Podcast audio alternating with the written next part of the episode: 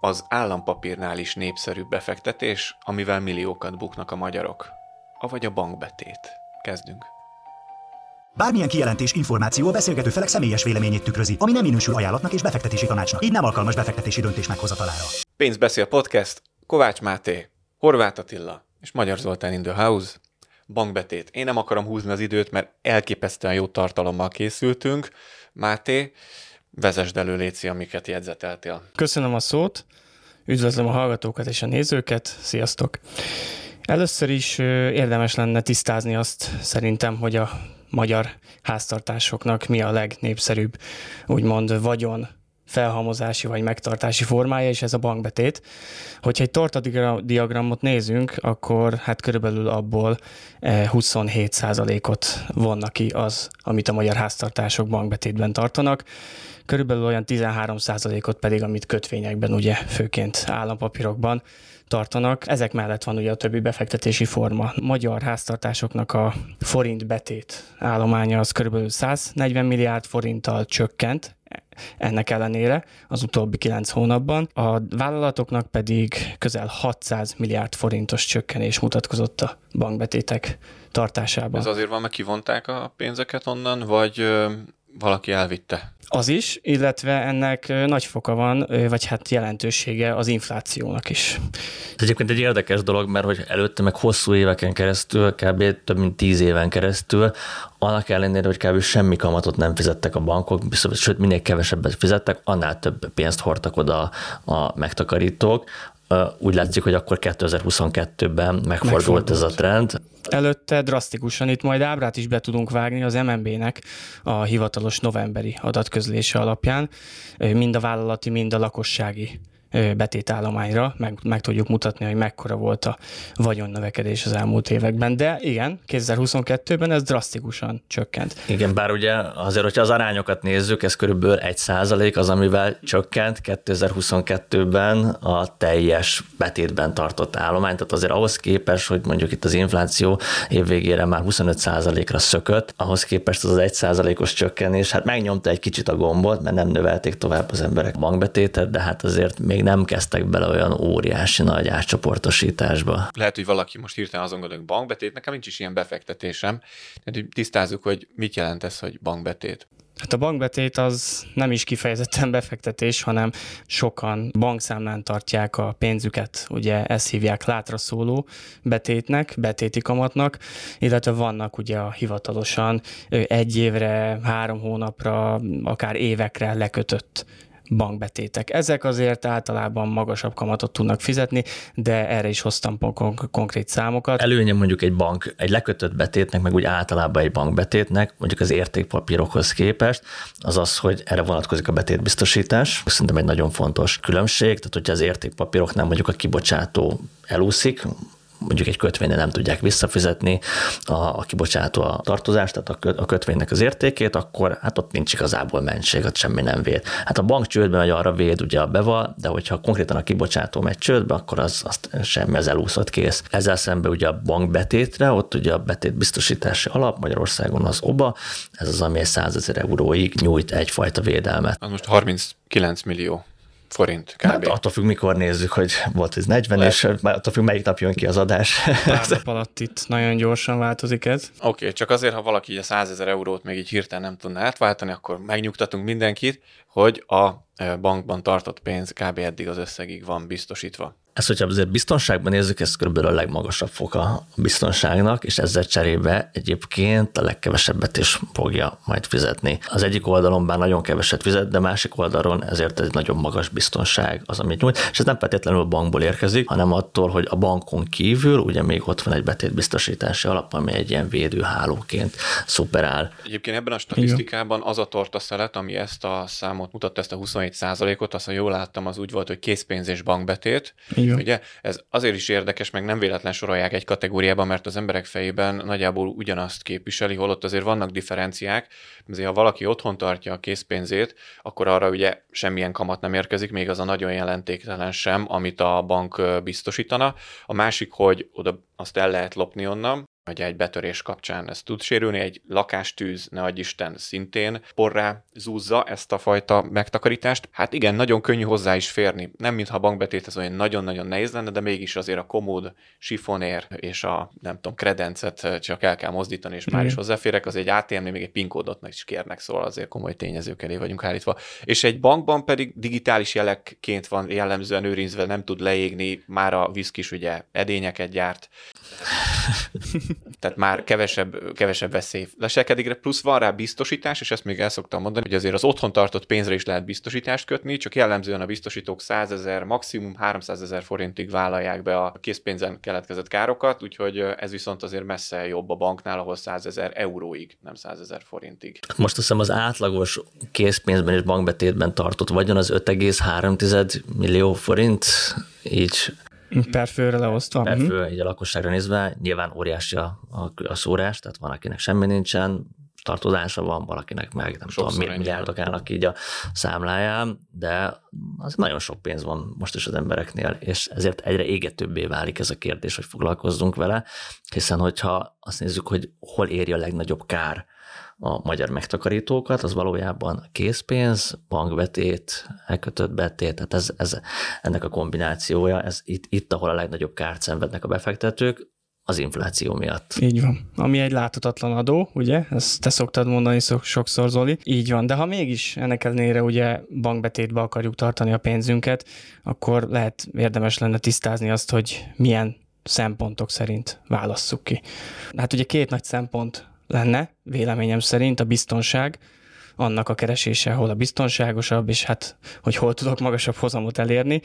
Itt megjegyzem, a magyarországi szempontok azok nem lesznek túl biztatóak. Talán kezdjük a biztonsági szempontokkal. Érdemes az országok közti különbségeket megnézni, hiszen ugye általunk lehetőség van akár Ausztriában is elhelyezni a pénzeket. Ugye nyilván az átlag magyar ember az nem feltétlen helyezi el Ausztriába a pénzét, ezért is említem ezt meg. Ezért van jelentőség az országok közti különbségnek. Igen, meg ugye itt egy konkrét ez, ez tényleg ez egy kézzelfogható biztonsági oldalról, mert ugye Ausztriával el tudott egy évszázad telni, úgyhogy se bank, se broker cég nem ment csődbe. Magyarországon meg kb. minden évre e, jut sajnos egy, egy valamilyen pénzintézeti csőd, minél stabilabb egy országnak a pénzügyi rendszere, meg minél megbízhatóbb, hát ezt annál kevesebbet is fog fizetni, de másrészt pedig annál nyugodtabban aludhatnak a befektetők. Uh-huh.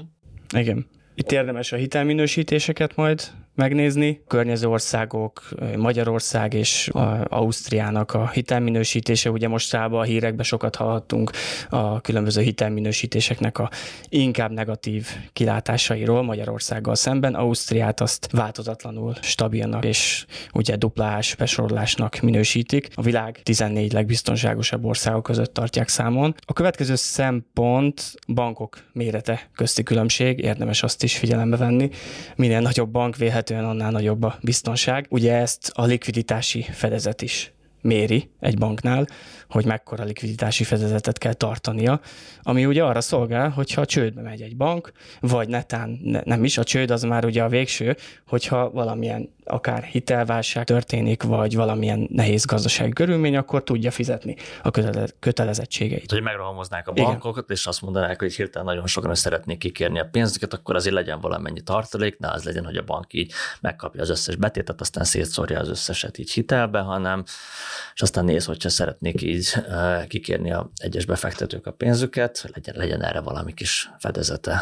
Erre van is mutató, mozaik szó, LCR, minden banknak elvileg ezeknek meg kéne, hogy feleljen. Egyébként megnyugtatom az embereket, tehát Magyarországon is, mint az unió tagjaként, azért elég jó ez a likviditási fedezet arány, tehát ebben nem rossz a hazai szempont. A következő szempont pedig az, hogy bankok jellegeiből, fajtájából, ilyen csúnyán mondva, adódó különbséget is nézni kell. Kereskedelmi bank kontra befektetési bank. Sok ügyfél, ezt tapasztalom, nem tudja, hogy léteznek befektetési bankok, hogy az mi is egyáltalán. Magyarországon egyébként sem annyira nagy hagyományai vannak. Sőt, ugye én ennek utána is néztem, Magyarországon nincsen befektetési bank, nem létezik ilyen fogalom. Határon átnyúló tevékenységet végez bizonyos bankok, köztük ugye az általunk is képviselt befektetési bank. Ebből adódóan Ausztriában vannak befektetési bankok, nyilván ezeknek a jellegük ö, teljesen más, szűkebb ügyfélkört kezelnek, szegmentálnak, egy speciális pénzügyi szolgáltatást végeznek, hát nem nehéz kitalálni ugye a befektetéseket. A kereskedelmi bankok ezzel szemben főként hitelezéssel foglalkoznak, ebben azért én tudok tapasztalatokat mondani, mert ezen a téren is tevékenykedek, és ebből is adódhat egy kereskedelmi banknak akár a kockázata. Sőt, igazából ez az egyetlen egy legfőbb dolog, ami miatt egy banknak fájhat a feje, hogyha megkapja a pénzt, kiadja, és aztán azt nem kapja vissza. Tehát igazából ez az, ami a leginkább problémát okozhat egy banknak, hogyha ha rosszul hitelez.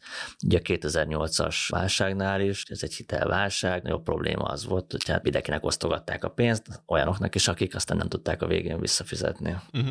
Ugye az Amerikában Amerikában, de Magyarországon is ez egy, ez egy jelentős probléma volt. Sőt, Európában is Deutsche Bank és társairól hallottam azokat, hogy a hitelezésben eléggé nagyvonulóak voltak időnként, és ez az állami közbeavatkozás volt végül, ami megmentette őket. Egyébként a kereskedelmi bankok, amik legtöbb hallgatónk vagy nézünk egyébként valószínűleg ügyfele is, ugye nagyon egyszerű úgy működik, hogy betéteket gyűjt, és azokat hitelként kihelyezi a gazdaságba, ebből származik a törlesztőkből a profitjuk jelentős része.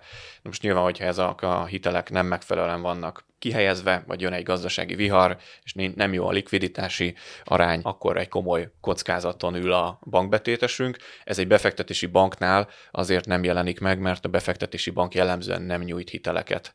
Ergo elsősorban befektetési szolgáltatást nyújt, értékpapír számlát lehet nyitni, és ott befektetéseket lehet vásárolni, szóval ez a hitelsztori kikerül, mint kockázati elem. Igen, egyébként a problémának az egésznek az alapja, amit, amit szerintem kevesen tudnak, hogy, hogy ki a bankba rakott pénz mert hogy amit elhelyezünk betétként a bankba, az nem a mi pénzünk, tehát hogy onnan a bank tartozik nekünk, de igazából onnantól bekerül a banknak a könyveibe, bekerül a banknak a mérlegébe, és a bank onnantól azt így a sajátjaként Használja. tud vele gazdálkodni. Míg mondjuk egy befektetési banknál, vagy egy broker cégnél, egy letétkezelőnél, ott ugye amik mondjuk értékpapírokba kerülnek pénzek, azok ugye levál, leválasztásra kerülnek a banknak a saját vagyonától, úgyhogy azok igazából teljesen egy különálló összegek. Nem tudja a bank így a seggére verni, azt, azt nem tudja csak úgy elhasználni, nem tudja egy kiadogatni, hanem azokat a megbízásokat tudja teljesíteni, amiket az ügyfél ad neki. Pont. Egy igen, egy lényegesen tisztább ö, működést. Oké, okay, nézzük még milyen szempontok a, vannak. SVB, azt ide, ide. Így van, így van az SVB. Ugye ennek van is egy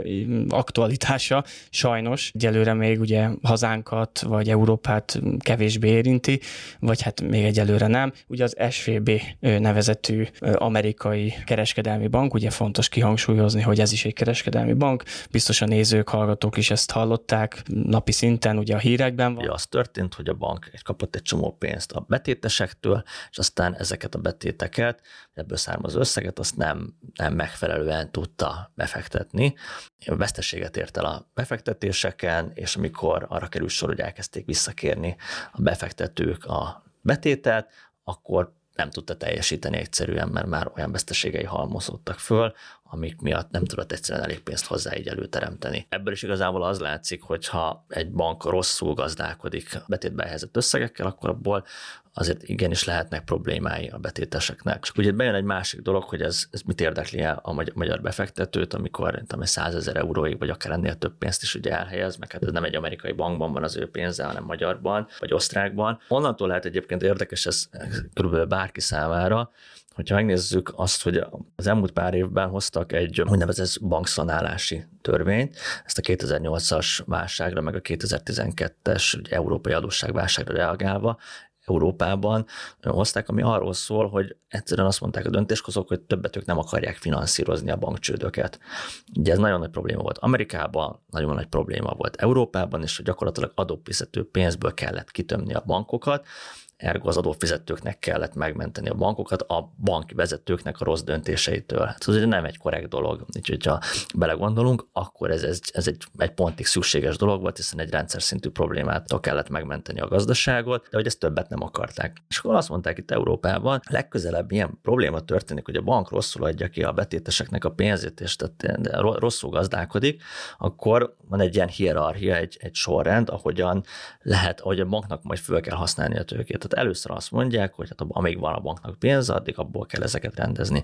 Ha már nincsen a banknak pénz, akkor be kell vonni a részvényeseket. Tehát nem a részvényesektől kér pénzt, hanem mondjuk a részvényesek elveszíthetik a tulajdon részüket. Ha ebből sem tudják, akkor azt mondják, hogy aki a banknak a kötvényesei, tehát aki a, a banknak a kötvényeit vásárolták, azoktól is akkor az, ők is elbukhatják a kötvényüket. De ha még ez mindig nem elég, akkor pedig a 100 ezer euró feletti betéteket is be lehet vonni a kártalanításba. Hát emiatt nagyon fontos az, hogy tényleg meg kell nézni, főleg aki nagyobb összegeket helyez el, 100 ezer euró fölötti összegeket, hogy melyik bankba helyezi el, mert, mert ez már nem csak annyiról szól, hogy hát majd persze kiment az állam minket, ugyanúgy, mint 2008-ban történt, hogy tök mindegy igazából, hogy mi fog történni a bankba, majd a végén jön az állam, és akkor szépen kipótolja az összegeket. Tényleg felállhat egy olyan helyzet, hogy, hogy akár részvényesként, akár kötvényesként, akár pedig egy nagyobb összegű betétesként is be kell állnom a sorba, és sajnos az én pénzem is rámegy bankvezetőknek a helytelen döntéseire. Nekem ez tetszett. Szomorú. Vagy tanulságos inkább. De Érdemes ezt észben tartani. Főleg valakinek tényleg nagyobb összege van, ez már nem, már nem lehet egyszerűen annyival megúszni, hogy akkor ide meg oda rakosgatom a pénzemet. Komolyabban utána kell járni. Uh-huh. Meg ráadásul ugye 100 ezer euró az, az így per ügyfél. Tehát, hogy Igen per ország nagyjából, tehát hogy nem tudok így több számlán többször százezer eurót mm, biztosítani magamnak, hanem, hanem ez egyszer. Ez, ez, ez pénzintézetenként van százezer eurós, de azért, de azért mondjuk elég ritka az, hogy egy országban egyszerre mondjuk két pénzintézet így menjen csődbe. Akkor még ez lehet egy taktika akik magasabb összeggel. Egyébként érdekesség ez is így Európa talán biztonságára adva nagyobb figyelmet, hogy Amerikában egy betét védelmi rendszer van, ugye most be is avatkozott, nyilván a kisebb vagyonú ügyfeleknél, a nagyobbaknál pedig a Fed adott egy mentőcsomagot itt az SVB aktuális ö, esetében. Európában viszont minden tagállamnak van különbetét védelmi rendszere, Ausztriának is. A neve Banken und Börsen, a másik pedig, ez egy csúnya szó lesz, készüljetek, Kunden Vermögen Sicherung, Aktiengesellschaft. Lernen Sie Sprachen, bevor Sie losfahren. ez, azt jelenti, ez azt jelenti, hogy ügyfél vagyon biztosítási társaság. És, és ugye Ausztriában nem egy, hanem öt betétbiztosítási alap működik, ugye fel van osztva az ország több különböző része, ez egy túl biztosított rendszer, csomó pénz van benne, mert ugye egyébként ez is számít, hogy egy betétbiztosításnál mennyi pénz van konkrétan benne, hiszen hogyha egyszer kiürült a kassa, uh-huh. akkor, akkor ugye nincs mibe fizetni, akkor bankokat kérik el, ugye Magyarországon is ez előfordult, Questor Budakes, ugye ott annyira kiürült már a kassa, hogy gyakorlatilag az obának hitelt kellett fölvennie, amiből ki tudta fizetni ezeket a kártanításokat. Amit azóta is nyög, mert elvileg a Sperbanknak a tavaly tavaszi kivonulása óta, vagy hát arra vonatkozóan is nem tudott az OBA teljes mértékben kártalanítani, és az MNB-nek kellett, ha jól tudom, beszállnia. Illetve van még egy szempont, ami szerintem egy kitekintést adhat, hogy ne csak a bankbetétekről beszéljünk, hanem ennek a nemzetközi hatásáról, legalábbis az SVB csődjén kapcsán.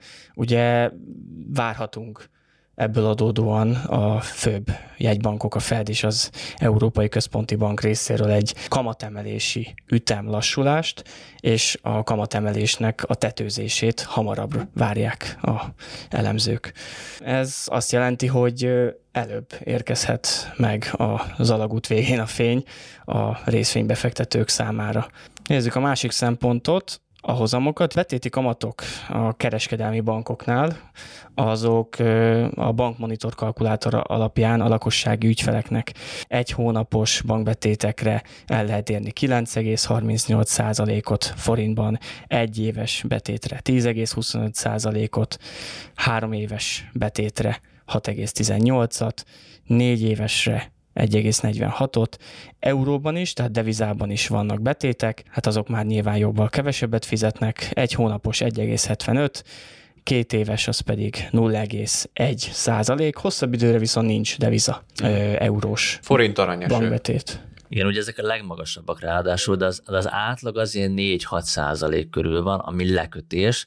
A látra szóló ezzel szembe egy százalék körül eléri azt? A látra szóló az mind a vállalatok, mind a háztartások esetében nulla közeli, ezt az MNB-nek a novemberi jelentéséből vettem elő, de egyébként hát lehet látni, ha valaki bemegy egy bankba, vagy tényleg felüti az adott banknak a weboldalát, vagy a bankmonitor kalkulátorát ajánlom figyelembe, akkor tényleg nulla közeli ez a Ez ez szokott a kamat. érkezni mindenkinek SMS-ben, hogy 2 forint Igen. év végén. Az. Szó, szóval, szóval itt érdemes egy ébresztőt fújni, hogy ha valaki nem tesz azért, hogy neki több pénzt adjon a bank, akkor magától nem fog egyszerűen utána dobni. De most a bankok nagyon örülnek annak, hogy egy csomó befektető lusta, meg hogy egyszerűen nem akarnak foglalkozni a pénzükkel, meg hogy kényelmetlennek érzik, mert hogy emiatt óriási összegekre egyáltalán nem kell fizetni kamatot. És ezt ez látszik, hogy ezt nem fogják maguktól megváltoztatni. Hát ők ennek örülnek. Hogyha valaki szeretne kamatot, akkor oda kell menni és kérni kell. De maguktól nem fogják odaadni. Tehát ha valakinek jóval több pénze van a folyószámláján, mint amit egyébként a napi megélhetésére fordít, akkor őt nem fogja följönni a bank, hogy le lehetne kötni ezt 10% körüli kamatra is akár pár hónapra, mert hogy nem áll érdekében a banknak, ellenben a kedves lehendő ügyfelünknek, vagy ügyfélnek simán lehet, hogy igen, és pont. Igen.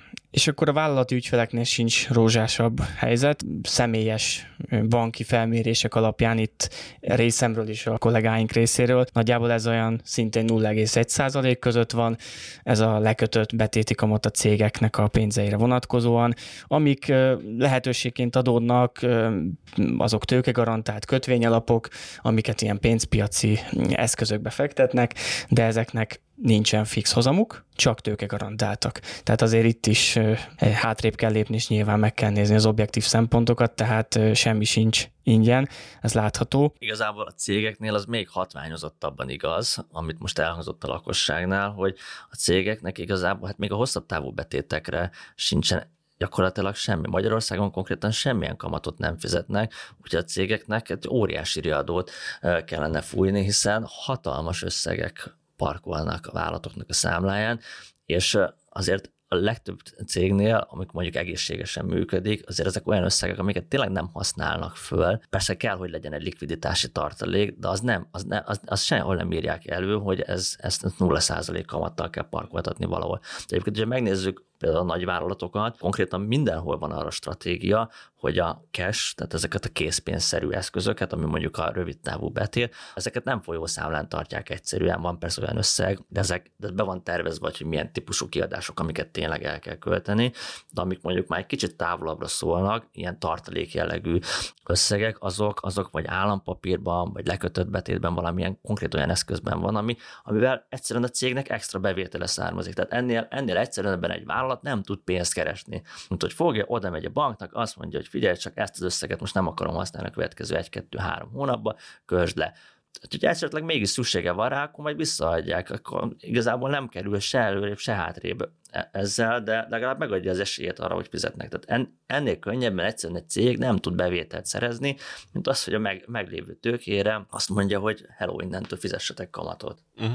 Ez, ez azért tényleg nagyon kockázatkerülő, kockázatmentes, nagyon pici cselekvést igénylő befektetési Igen. taktika. Még érdemes azt is szem előtt tartani a vállalatoknak, hogy mivel ez a gazdasági helyzet van, amiben most élünk, nyilván sok beruházást, fejlesztést elhalasztanak a cégek, akár egy, másfél-két évre, viszonylag rövid távra, és addig is lehet dolgoztatni a pénzt értelmes helyen, vagy hát inkább úgy mondom, hogy értelmes hozamokkal, kamatokkal, erre tudunk megoldást. Ausztriában betétként cégek is, az 8% mondjuk ilyen lekötéssel el lehet érni, ezzel le, lehet még föntebb is menni, hogyha valaki nem tudom, kötvényeket vásárol, vagy, vagy pénzpiaci alapokat, de azért a 8%-os pont 8%-kal több annál, mint amennyit jelenleg mondjuk fizetnek a látra szóló betétek. Tehát ez tényleg egy olyan üzlet, hogy, hogy a legrosszabb forgatókönyv az mi, meg kell, meg, megbontom a lejárat előtt, és visszakapok pont annyit, amennyit elhelyeztem.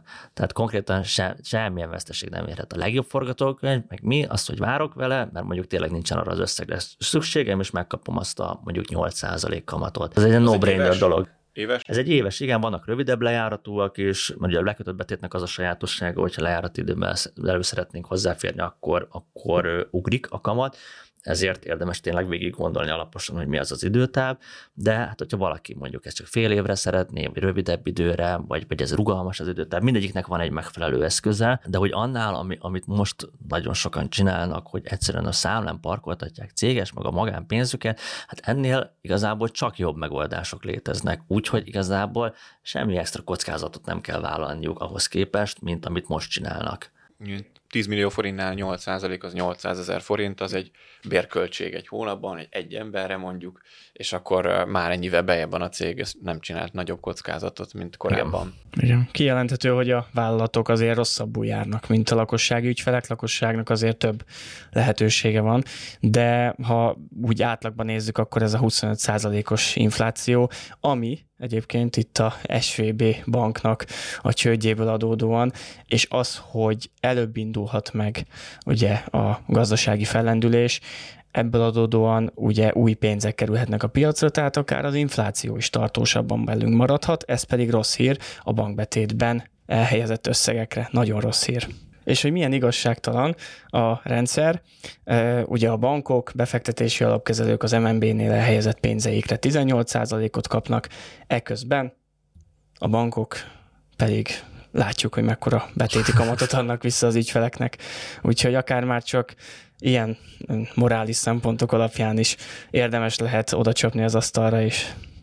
Csak nem kiderült, hogy nem ilyen altruista bankok vannak, akik állandóan telefonálják föl az ügyfeleiket, hogy hát az ön betétjének köszönhetően olyan jól ment a hitelezés, engedje meg nekünk, hogy odaadjuk a profitunk egy jelentős részét, hiszen ön nélkül sehol nem tartanánk. Hát annyi pénzt kapunk a Magyar Nemzeti Banktól, hogy nem tudjuk hova tenni. Utalhatunk önnek egy kicsit. Ha esetleg találkoznak ilyen bankkal, szeretnék az ügyfelük lenni, de ha egy picit utána járnak, akár rajtunk keresztül is, fognak találni nagyon pici ö, ö, utánajárással is, gyakorlatilag kockázatmentesen olyan eszközöket, amikkel a pénzük többet érhet, mint ma. És azt hiszem ez lenne a cél bizonyos részére a befektetésünknek. Köszönjük szépen mindenkinek a figyelmét, a viszontlátásra, a viszonthallásra. A viszontlátásra. A viszontlátásra.